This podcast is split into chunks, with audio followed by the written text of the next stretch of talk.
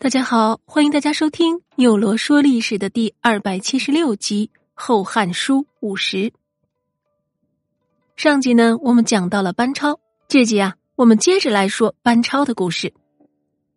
上集我们说到，家境贫寒的班超靠着替官府抄写文书来维持着生计。后来，随着汉明帝对班固越发的欣赏，有一次呢，明帝就问班固说：“你弟弟？”现在在干什么呀？班固就答道：“陛下，他在替官府抄写文书，以奉养老母亲。”明帝听后，便任班超为兰台令史，让他负责掌管奏章和文书。不过，班超的这个官啊，并没有当多久，就因为在工作中有过失被免职了。此时的东汉虽然说政局稳定，西域诸属国却脱离了东汉的管辖，被北匈奴所控制。北匈奴得到西域的人力物力后，实力大增，屡次进犯河西诸郡，使得边地人民不堪其苦。永平十六年（公元七十三年），明帝命奉车都尉窦固等人率军攻打北匈奴，班超随军北征，在军中代理司马之职。这个班超一到军旅中，就显示出了与众不同的才能。他率军进攻伊吾，在普雷海与北匈奴交战，斩获甚多。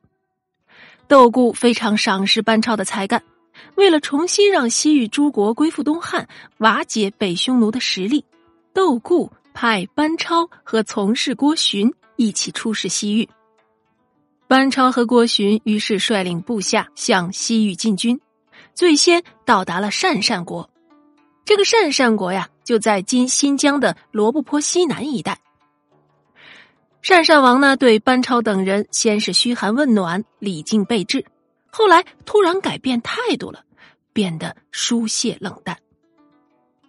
班超估计这其中一定是有原因的，他就对部下们说：“你们察觉没有？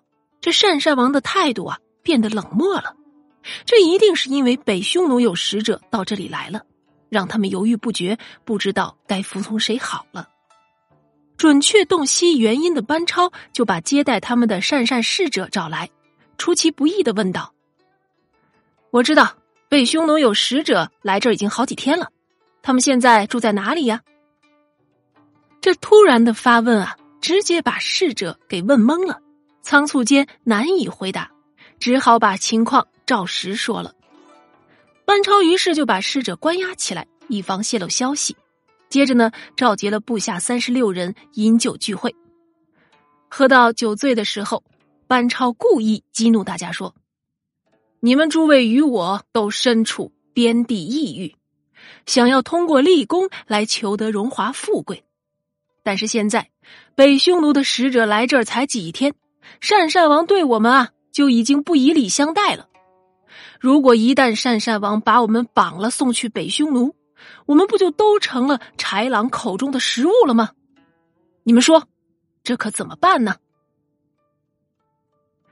大家都齐声说道：“我们现在既已处于危亡的境地，是生是死就由司马你决定吧。”班超就说：“不入虎穴，焉得虎子？现在的办法，只有趁夜。”以火进攻北匈奴使者，他们不知道我们究竟有多少人，那就一定会感到很害怕。我们正好可以趁机消灭他们。只要消灭了他们，鄯善王就会吓破胆，我们就大功告成了。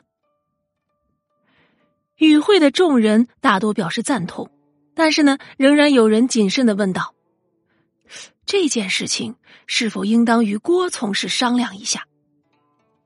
班超听后大怒，说：“是凶是吉，就都在于此时了。郭从事是个平庸的文官，他要是听说了这事儿，必定会因为害怕而暴露我们的计划，我们就会白白送死，还落不下好的名声，这可称不上是什么壮士了。”众人听后一致称是。于是这一天的天刚黑。班超就率领着将士直奔北匈奴使者的驻地，命十个人拿着鼓藏在敌人驻地的后方，约好一见到火起就猛敲战鼓，大声的呐喊。又命其他人拿着刀枪弓弩埋伏在门的两旁。安排完后，班超顺风纵火，一时间三十六个人前后鼓噪，声势喧天。匈奴人那是乱作一团，逃遁无门。班超亲手击杀了三个匈奴人，他的部下也杀死了三十多名匈奴人，而其余的匈奴人呢，都葬身于火海了。第二天。班超将此事报知郭循，郭循先是很吃惊，接着脸色就变得不好起来。班超知道郭循呀，这是心存嫉妒了，便抬起手来对他说：“郭从事，您尽管没有与我们一起行动，但我班超又怎么能够忍心独占这份功劳呢？”这郭循一听就脸露喜色了。班超于是就请来了鄯善王。把匈奴使者的首级给他看，鄯善王见后大惊失色，举国震恐。班超又好言抚慰，善善王于是就表示愿意归附东汉朝廷，并且啊还把自己的儿子送到汉朝作为人质。就这样，班超完成了使命，率众回师，并且把这个情况呢向窦固做了汇报。窦固非常高兴。上表奏明班超出使经过和所取得的成就，并请明帝再次派遣使者出使西域。明帝很是欣赏班超的勇敢韬略，认为他是一个难得的人才，便下诏给窦固说：“像班超这样的使臣，为什么不去派遣他，而要另选别人呢？可以提拔班超担任军司马。”让他继续完成出使的任务，而班固认为这班超的手下呀人马太少了，想要再给他拨一些人马。班超却说：“不用，我只要带领原来跟从我的三十几人就够了。如果要是发生了什么意外，这人多啊，反而更增加累赘。”于是班超等人再次向西域进发，不久呢，就到了于田国。这于田国呀，在咱们今天的新疆和田一带。当时的于田王广德刚刚攻破了梭居国，在天山南道称雄。北匈奴呢派了使者住在于田，对外说啊是监护他，实际上是掌握着于田的大权。班超到达于田后，于田王对他呢也并不礼貌，态度颇为的冷淡。此时的于田国巫风兴盛。巫师啊，就对着于田王说：“天神发怒了，你们为什么会想要去归顺汉朝啊？这汉时有一匹嘴黑毛黄的好马，你们应该赶快把这匹马弄来，给我祭祀天神用。”这于田王啊，就派了宰相斯莱比向班超讨要那匹马，而班超是早就已经清楚了事情的原委，就痛快的答应了。只是提出要巫师自己来牵马。等到这巫师来了以后，班超是不由分说的将他杀死了，并且逮捕了斯莱比，痛打了他数百皮鞭。随后把巫师的首级送还给于田王，并且说明利害，以道义责备于他。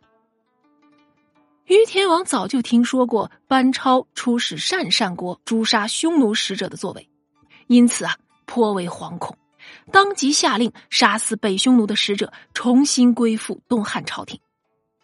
班超重赏了于田国王和他的臣子，成功的镇服了于田。而西域各国听闻后，纷纷派出自己的王子入汉朝为人质。西域与汉朝从王莽新世开始中断了六十五年的关系，至此才得以恢复。好了，又龙说历史的第二百七十六集呢，就到这里。欢迎大家明日继续收听第二百七十七集。